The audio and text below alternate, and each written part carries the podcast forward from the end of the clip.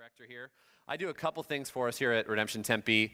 Uh, the first thing I do is I curate our art exhibitions that are in our lobby. So we have a ton of talented artists that are here and in our city. So I kind of uh, curate who is actually showing artwork in there. So if there's artwork in there that you hate, um, my apologies. I guess we can talk about it later. Um, I also um, I oversee about 25 volunteer musicians who play in our bands here, um, and these people, like I said, are volunteers. Uh, they're giving their time and their talents. I would encourage you if you get a chance to seek these folks out after any Sunday, um, tell them how much you appreciate them. Tell, you, tell them how much you, uh, you love that they, that they do what they do. Um, they're doing it for free, and they're, they're serving us with their gifts. So uh, it would mean, mean a lot to me if you do that. Um, I also uh, am contractually obligated to let you know that ASU won. Um, yeah.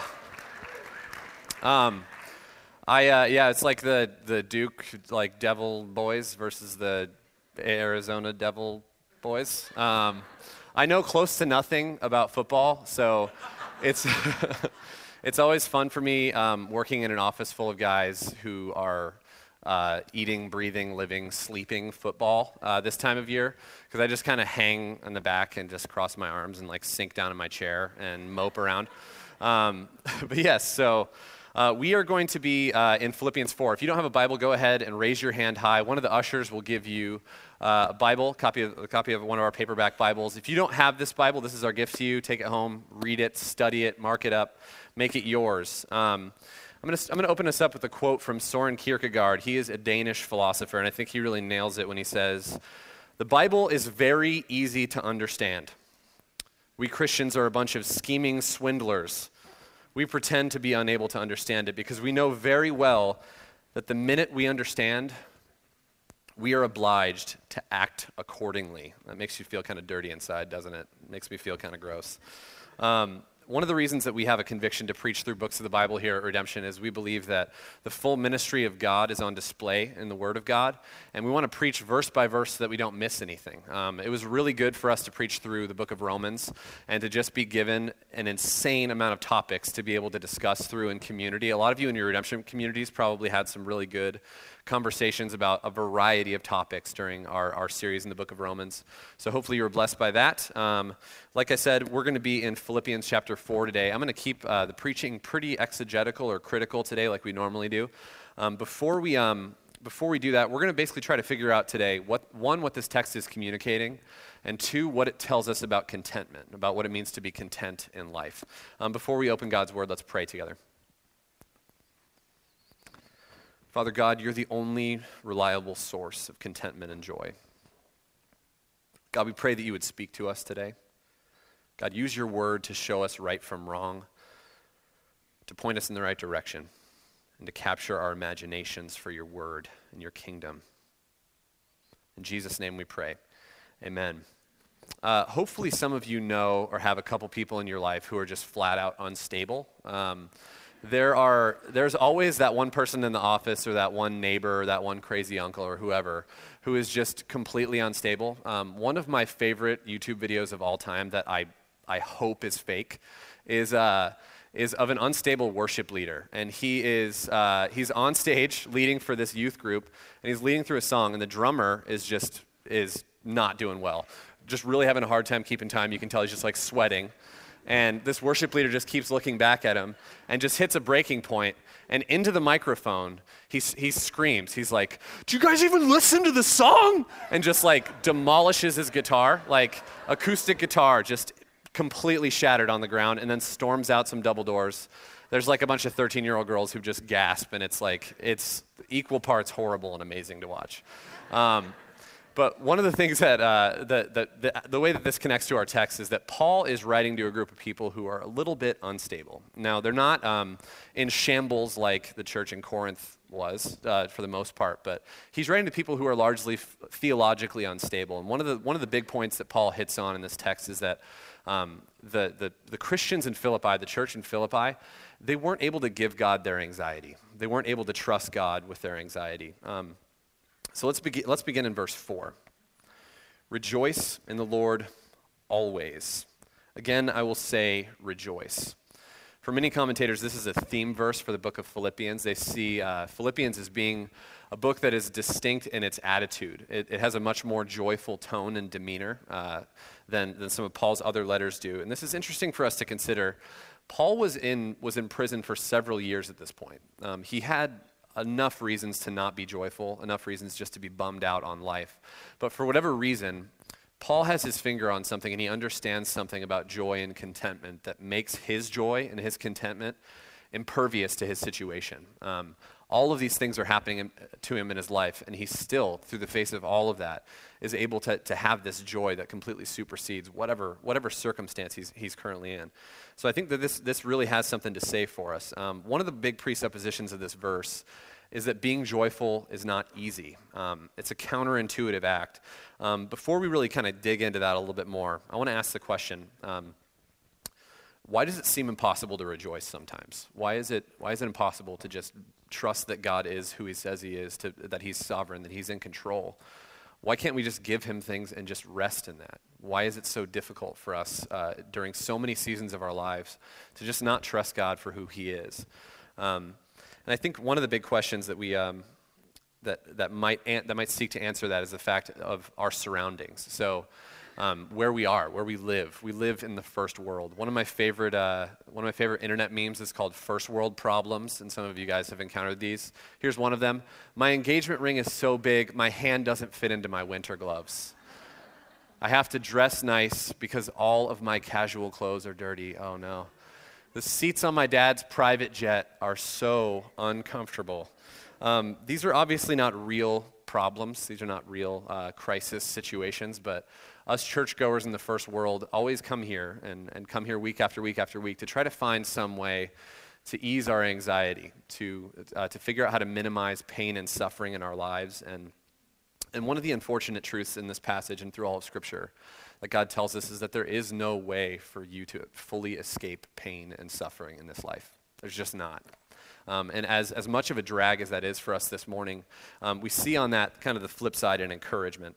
Um, Christianity is distinct from other philosophies in its acknowledgement that pain has a function. Um, suffering is not an illusion, it's not useless.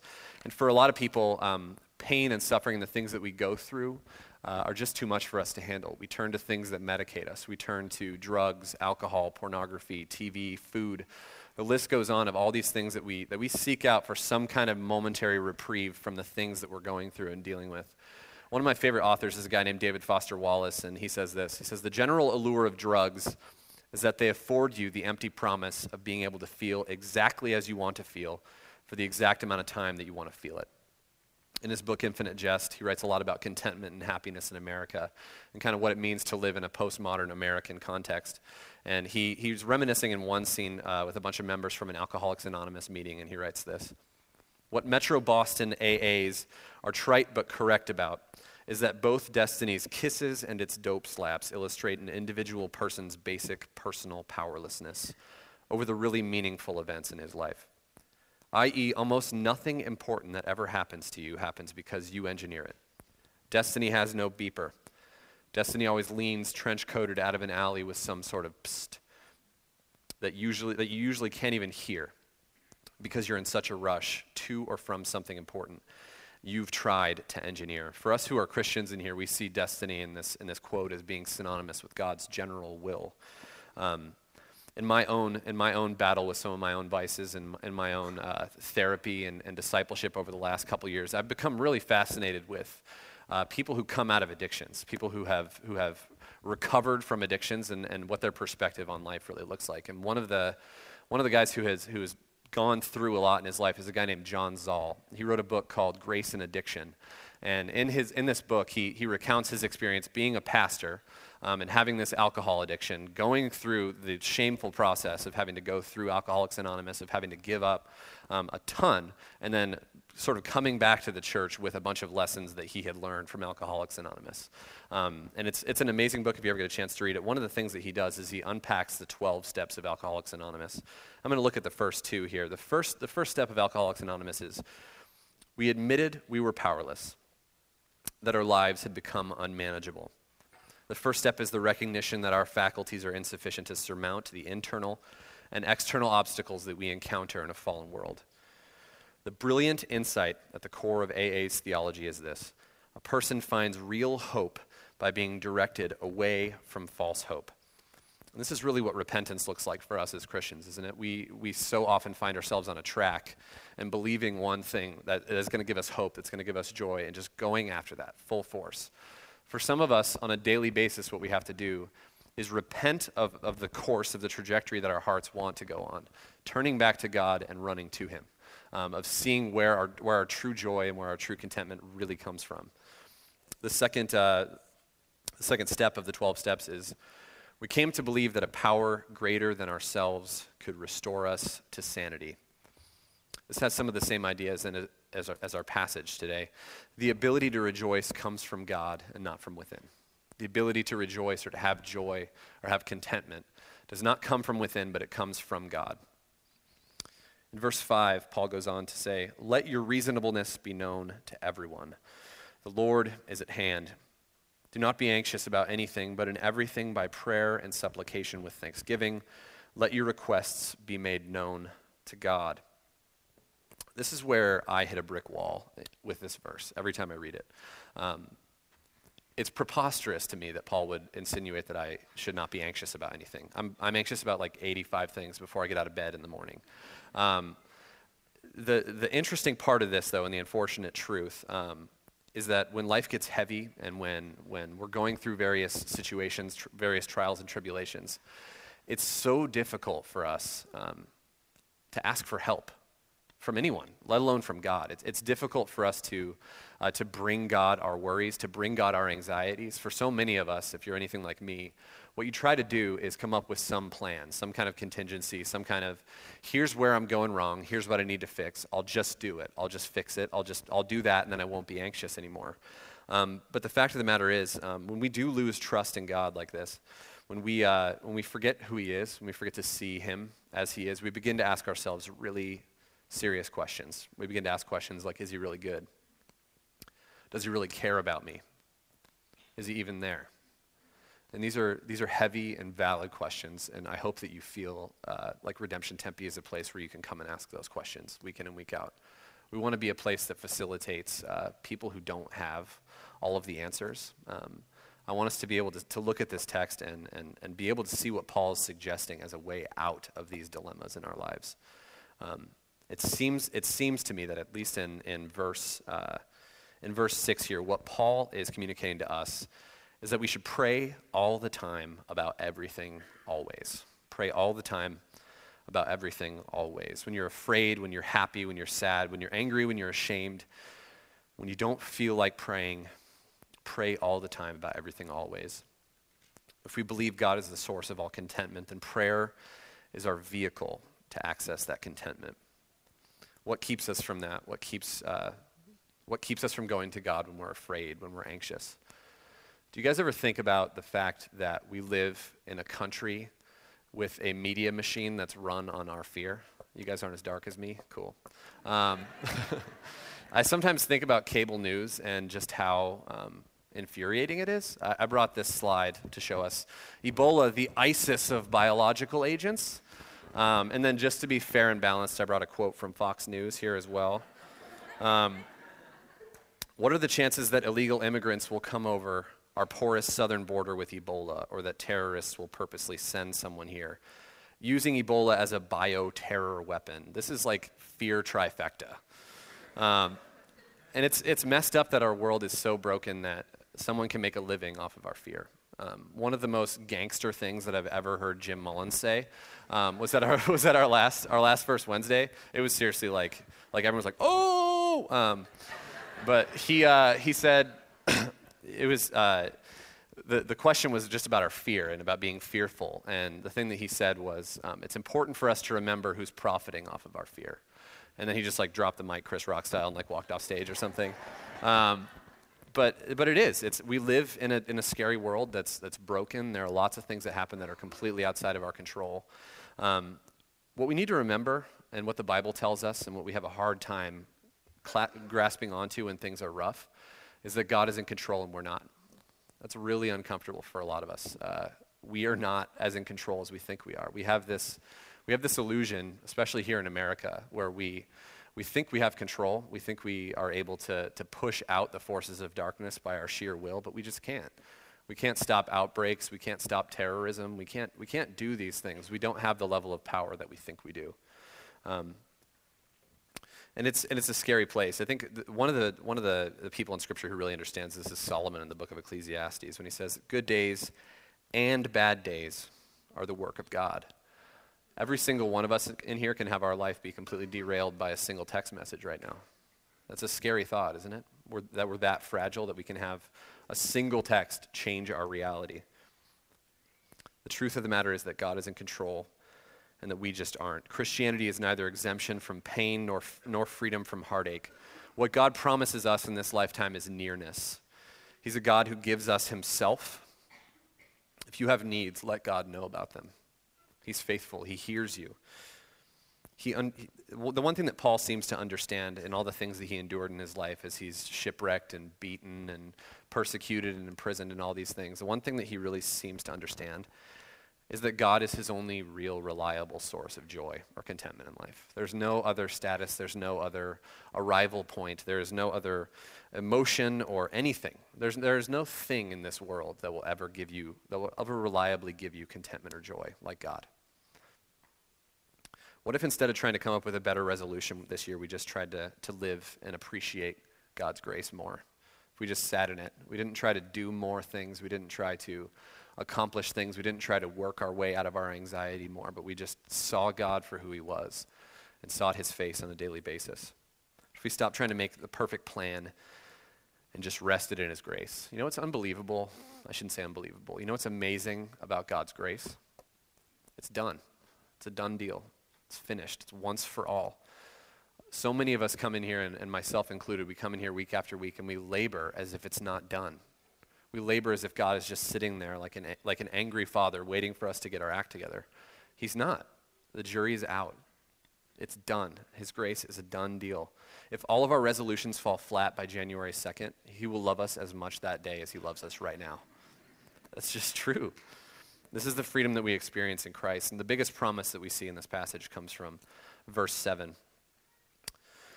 And the peace of God, which surpasses all understanding, will guard your hearts and your minds in Christ Jesus. When I was 13 years old, I gave my life to Christ at a summer camp. And from that point on until about my junior year of high school, um, I was your stereotypical Jesus freak. So, like, listening to Christian punk rock music, wearing the Christian T-shirts. Like, I was I was unbearable at times. Um, I brought this little treat to share with you guys. Boom. Um, yeah, that's um,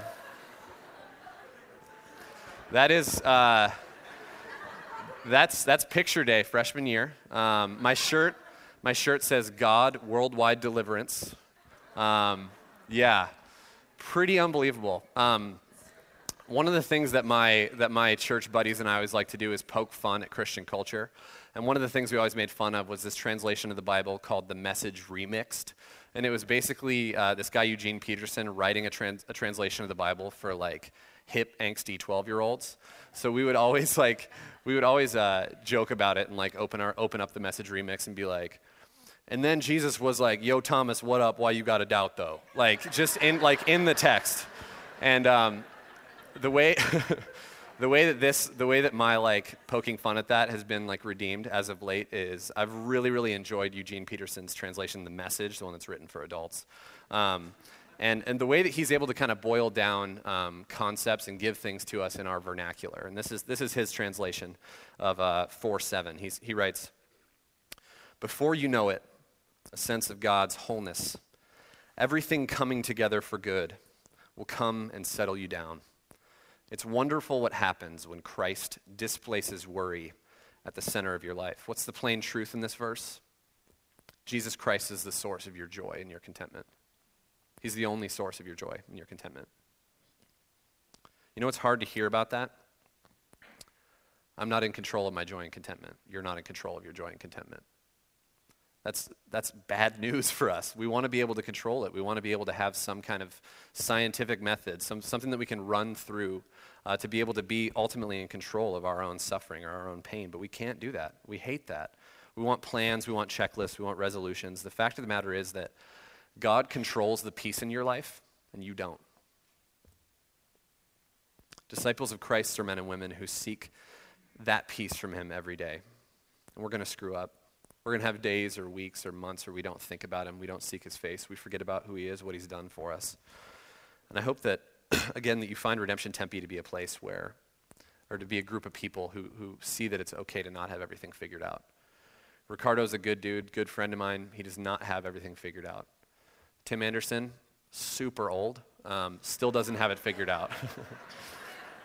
Just had to poke fun at him. Um, the one thing that, that disciples of Christ, that guys like Ricardo and Tim are able to understand from time to time, is that in order to have a relationship with God, you have to know God. And I want to ask you this morning do you know Him? Do you know what He's like? Do you know what He's done for you? Do you know how He feels about you? We talk about the gospel a lot here at Redemption Tempe, and, and for us, a lot of the time it can be boiled down into this statement that God did in Jesus what sinners could not do for themselves, and in so doing, secured for us all of the forgiveness, belonging, contentment, joy that we would never have uh, apart from Him. I want to encourage you that if you don't know this God, um, press into a relationship with Him. A lot of us come here thinking that we are somehow initiating a relationship with God, not realizing that God has already initiated a relationship with us. Um, take time today when we're going to respond. Take time to pray. Take time to bring your anxiety to Him. Whatever things are plaguing you right now, pray to God. Come up here and receive prayer from the men and women that will be up here. I want to encourage you to do that. Let's see this morning, let's see into 2015 that, that God is the only source of our joy. He's the only source of our contentment, and that He hears our prayers, so we should pray to Him always about everything. Let's pray.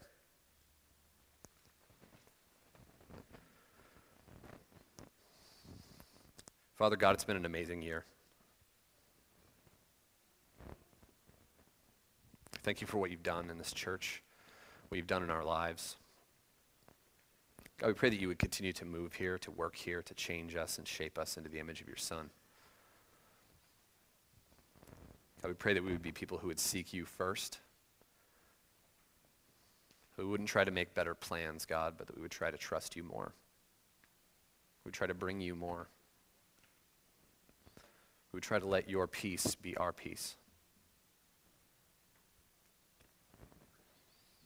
God, we pray that in our moments of weakness, in our moments of anxiety, in our moments of fear, that you would comfort us.